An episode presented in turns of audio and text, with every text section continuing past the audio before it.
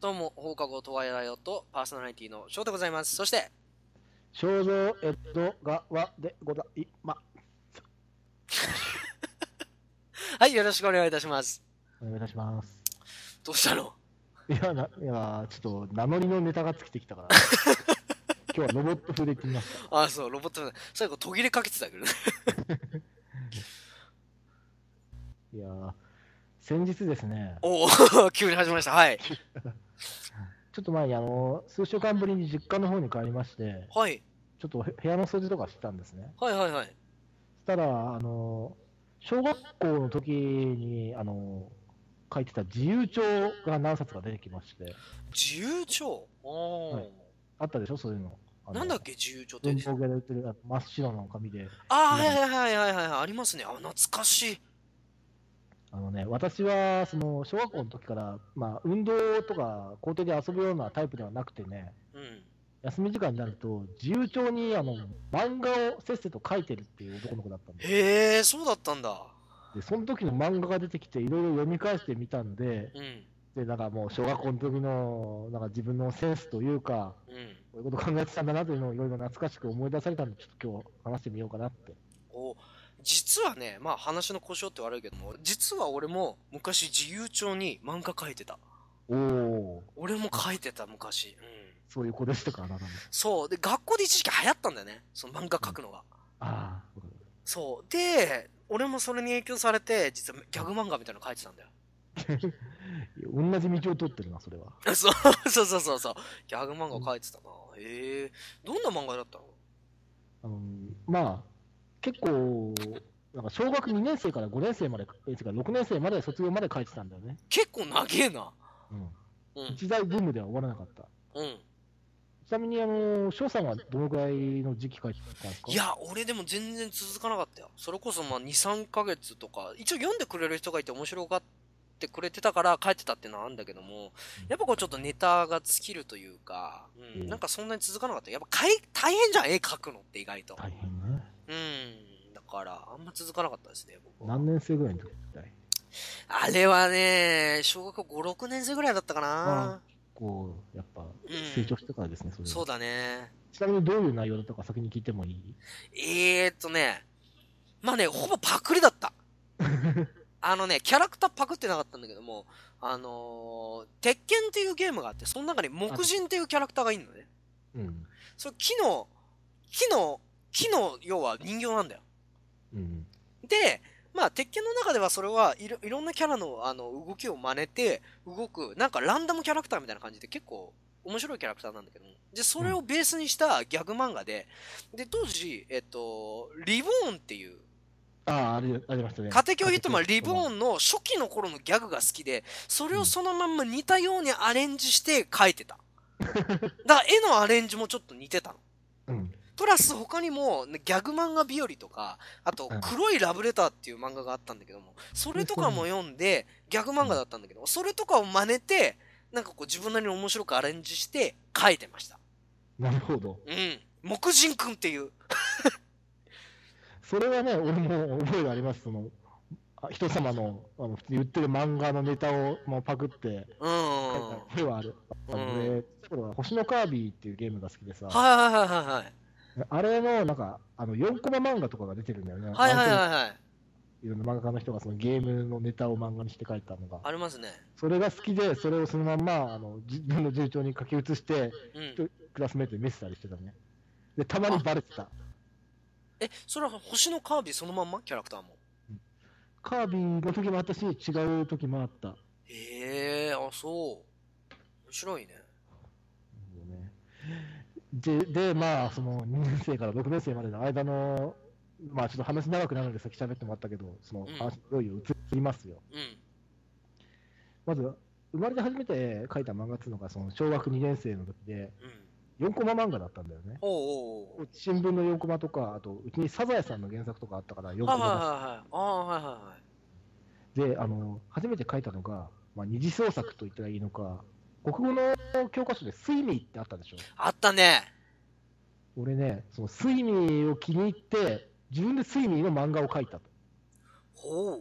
睡眠。で、あの、キャラクターもどんどん、あの、うんそれこそタコとかフグとか、そういうオリジナルキャラクターを、海の生き物をモチーフにしていろいろ作り出して、で、なんかこう、まあ平和な漫画ですよ、小学2年生が描くの。その過激なギャグもなく、うん。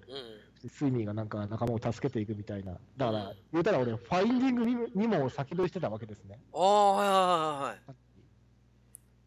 で、そういう漫画描いていくうちに、あうんのさっきも言ったけど、星のカービィが好きで、うん。星のカービィにあのマンボウのキャラクターが出てくるんですね。うん。カインっていう。うん。でどっからどう見てもそいつの外見をパクったマリンっていうマンボウのキャラクターが途中から登場して、うん。スイミーマリンっていうタイトルになって、それをなんだかんだ6年生までずっと4コマを書き続けました。すげえな。6年も。そうあの2年5年だね、2年生からだから。そうだ、6年生まで書き続けた。すげえな。ただ、やっぱこのな作者の成長とともにだんだん作風も変わっていって、うん。あの5年生、6年生の時に書いてたスイミーマリンでは、もうスイミーが人、人というかキャラを殴るわ、火をつけるわ、爆破するわ、うわ、なんかどんどんドタバタギャグになっていったね。バイオレントだ。そう、普通になんかもう、爆発落ちとか何回もあったし。あ、そで、キャラの数はどんどん増えていくわけですよ、オリキャう。ラが。うん。で、当時、何を気取ったか知んないけど、3年生、4年生の時とか、多分その頃が一番あの読者が多かったのかな。うん。3年、4年の時が、あの、若干、俺初でみんなも漫画を書き出して見せ合うみたいな、そういう時期があったんで。で、なんか、友達にキャラを作ってもらっ考えてもらって、そのキャラを自分のスイミーマリンに出すっていう、ええあ、結構器用だね。すごいね。なんか当時やつ、なんかアニメとか、コロコロコミックの雑誌とかでやってたんだよね、その読者ああが。はいはいはい。あのノリをやってみたくて、へえすごいな。でも相当絵うまいもんね、正蔵さんね。まあ、見ただ、から、けど、まあ、小学校の絵なんてぐちゃぐちゃですよ。いや、でも、ね、一回なんか LINE かなんかで載せてるの見せてもらったけど、うまいよね、やっぱね。うんまあ、あの時、たくさん描くのが好きで描いてた経験がやっぱ生きてるのかな、その後の画力に。ああ、そうか。高いや、でも、ね、まあ、うん、はい。いや、でもね、若い頃からそういう創作に励むって、なんかこう、いいよね。後で見返した時とかにさ、作品、やっで。ぱさ、なんか、後悔がないですね、あんまり。黒歴史になるとかよく言う。確かにね。あこの頃描いて楽しかったなとか、いい思い出になってる。ださ、俺、実はね、うんもう俺の話になっちゃうんだけども、うんあの、絵描くの大変だと思ったし、絵下手なのよ、俺、実際。なんてかっていうと、美術の先生に言われたの。うん。美術の先生に、その、上田先生って言ったんだけど、お前覚えてる？上田先生。覚えてる？上田。俺の、そうそうそうそう。で、すごくいい先生は俺好きだったんだけど、で、俺のある時、絵を見て、で、その時の絵の手法がね、遠近法を使った絵のうん、絵を描くっていうコンセプトだったのよ。はい。で、あのね、そう、だから、あの、なんだっけ、線を、こう、中心の方に向けて最終的に合うかのように近づけていくと、こう、奥行きが出ると。うん。で、俺、ある絵を描いて、それは長い通路のところに、えっ、と、扉がそれぞれあるんだけども、床にいろんなものが落ちてる。ジーパンだったり、砂時計だったり、鎖だったり、いろんなものが落ちてる。その道がずっと続いていくって絵を描いたの。うん。そしたら、上田先生が俺の絵見て、いやー、翔くん、描くも面白いね。ただ、絵へったくそだねって言ったら、身も蓋もね、そうだ、絵へったくそだけど、描くも面白いね、翔くんって言われたの。それ印象的でさ、なんかわかんないけど、嬉しかったんだよね。おうそれを発想を褒められるっていうのはなかなか。なんかね、うん書くも面白いけど、ええー、へったくそだねって言われて。で、実は進路、進路を決めなきゃいけない時があったじゃない、高校生ぐらいの時に。うんその時にも、ある時その上田先生とすれ違った時に言われたのよ。翔くんは、あの、美大行く気ないの？って言われて。え、うん何ですか？俺、へ、絵下手って言ったじゃないですか？いや、だから絵勉強してさ、書くも面白いから、絵勉強しなさいよみたいなことを言ってくれる人だったのよ。うん。だ正直言って俺、絵には自信ないわけ。うん。で、それをなんかわかんないけど悟ったのが、いくつだっけな、あれ。小学、それこそ5、6年生ぐらいの時だ、また。うん。俺小説書いてたんだよ。小説家になりたくて。始まりは、えっと、当時やってたゲーム、スターフォックスアドベンチャーかなんかあのりましたね。うん。ゲームが好きで。で、スターフォックスって設定いいなと思ったの。うんだからそれをもとにオリジナルストーリーを作ろうと思ったの。で、オリジナルそう、オリジナルストーリーって言っても、ただ、バックグラウンドはどっかから借りてくきてたんだけど、で、当時、デルトラクエストって覚えてる？ああ、あった。友達読んでた。俺はあったでしょ？デルトラクエストの設定をちょっと借りたバージョンの、えーうんスターフォックスアドベンチャーを書いてたの。ほう。で、書いてたっつっても、紙1枚だけ。だ短いの。本当に短い。すぐ終わるような話を書いてて、で、それうんを当時近所住んでた同じゲーム好きの子に渡して読ましてたのよ。いいね、そういうの。そう。で、それに勢いがついて、今度学校の先生にそれを伝えて、学校の連絡帳ってあったじゃない？うん、あったあった。あれに書き始めたの。小説を。で、それじゃ足りなくなって、今度は原稿用紙を買って、それに書いて、連絡帳に挟んで先生に読ませてたの。うわあ、すごい創作活動。すごい書いてた。うんでも大体は、オリジナルストーリーというよりも、やっぱり元から絵があるものを書いてた、最初は。あらそのスターフォックスそうそうそう、だからスターフォックスアドベンチャーも、結局デルトロクエストの要素を、ところどころ借りてたらスターフォックスの要素を生かすみたいな感じで書いてて。で、その後にやったのが、もともと既存してる作品を小説にしようと思ったの。そういうのあったじゃん、昔ね。そう。もともと前あったじゃない。いわゆるさ、あのー例えばドラマとかさ、あるいうんはハリーポッター、ハリーポッターは違うな。例えばなんだろうな、SP とかも当時、例えばさ、えっと、呪音っていう映画があるじゃない？あれは映画発信じゃない？その後に書籍化されたじゃん。それはあくまで小説化じゃん。ノベライズ化。うん。で、ディズニーの映画もあるけども、それの小説バージョンってあるじゃん。まあディズニー小説っていう。うん。うん。ストーリーをなぞった感じ。そう。あれをやろうと思ったの。で、それで手に取ったのがハリー・ポッターだったの。意味わかんないでしょ元から原作あんのに、それをさらに映画を見てそれを小説化するって意味わかんないじゃん。いやいや、でもそれはね、その、見た人のフィルターを通してまた新しいハリー・ポッターを作り出すってことですよ素晴らしい。で、当時秘密の部屋だよ。うんうん。を書いてたんだけども、やっぱり途中で限界感じて、うんやめちゃった。ただ、それに、それを全部、あの、なんだ、それをやろうと思ってた意志はすごく強くて、当時、バイオハザード1っていうのがあったんだけども、で、うんこのリメイク版がすごく怖かったの。うん。で、当時それが怖くて、攻略もいっぱい買って、とにかく謎を解き明かそう。とにかく徹底的に詰めようと思ってやってるうちに、ストーリーが面白いなと思い始めたのよ。バイオハザードの。要は研究員の日記だとか、要はその、この後にある、そのバックグラウンドで何があったのか、どういうことが起きたのかっていうのが面白いから、じゃあ小説にしようと思って書き始めてたこともあったの。結局それ最後までいかなかったんだけども、あくまでも、なんだろう、限界を感じて。で、そういう時に、やっぱり人に聞くわけじゃん。どういう風に書いたらいいですかね？どんな情報を小説で書いたらいいんですかね？一つ一つ書いた方がいいんですね？かよいいいんですかね？よとかっていう話をいろいろ聞いたりとかしてて、で、その、あの、当時、塾の先生とかに聞いてたのかな？個人塾の先生とかに聞いたら、いや、なんか、読み手に想像させるような風な供述とか、あるいは必要な情報とかも書いた方がいいんじゃない？みたいな、なんかそういうアドバイスもらって書いてて、で、うん。当時一回、まあ全面ごめん。そう。で、それ続かなかったの。で、うん。ごめんね、まだちょっと話続くんだけど、うん。あの、一回ですね、変な話があって、あの、推理小説を書こうとしたのよ。ほうほで、当時、これまたね、パクリなんだけども、えっと、ゼロ赤い蝶っていうゲームがあったの。う。はい。これすごい怖いゲームで、要はお化けが出てくるんですよ。はいはい。で、あの、まあ、ストーリーのバックグラウンドからすると、まあ、ある地図から消えた村があると。うん。で、そこにある姉妹が何かの理由で行くんだけども、そこで起こる会に巻き込まれるっていうトレーラーを見たの、俺は、ある時。うん。で、そのトレーラーがあまりにも魅力的で、想像力をかき立てられると面白いなと思って、じゃあ、俺これをベースに怖い物語を作ろう。で、探偵も一から作ろうってもう全部やったの。あ、もう、もう、その、そ、そなベースにとかじゃないんですね。いや、一応アイデアは借りてるんだけども、その想像力だけを使ったのよ、とりあえず。トレーラーからだけの。ほうほうほうほう。で、自分の中ですごい盛り上がってんだけど、多分ね、話的には全く面白くなかったと思う。なんでかっていうと、推理調節なのに、全く面白くないのよ。うん。これね、今でも見てる連絡帳に書いてたの。意味わかんねえんだけど、ある人がさらわれたんだよね。うん。で、その現場に、なんだっけな、当時、ロー細工でできたケーキかなんかが落ちてたと。はい。だから、そのさらわれた人は、お菓子屋にいるって意味わかんねえ展開を作って、ローザイク、うん。バカなんじゃないかな、俺って今思い出して思うんだよね。何も推理してねえじゃん。想像力じゃん、ただの。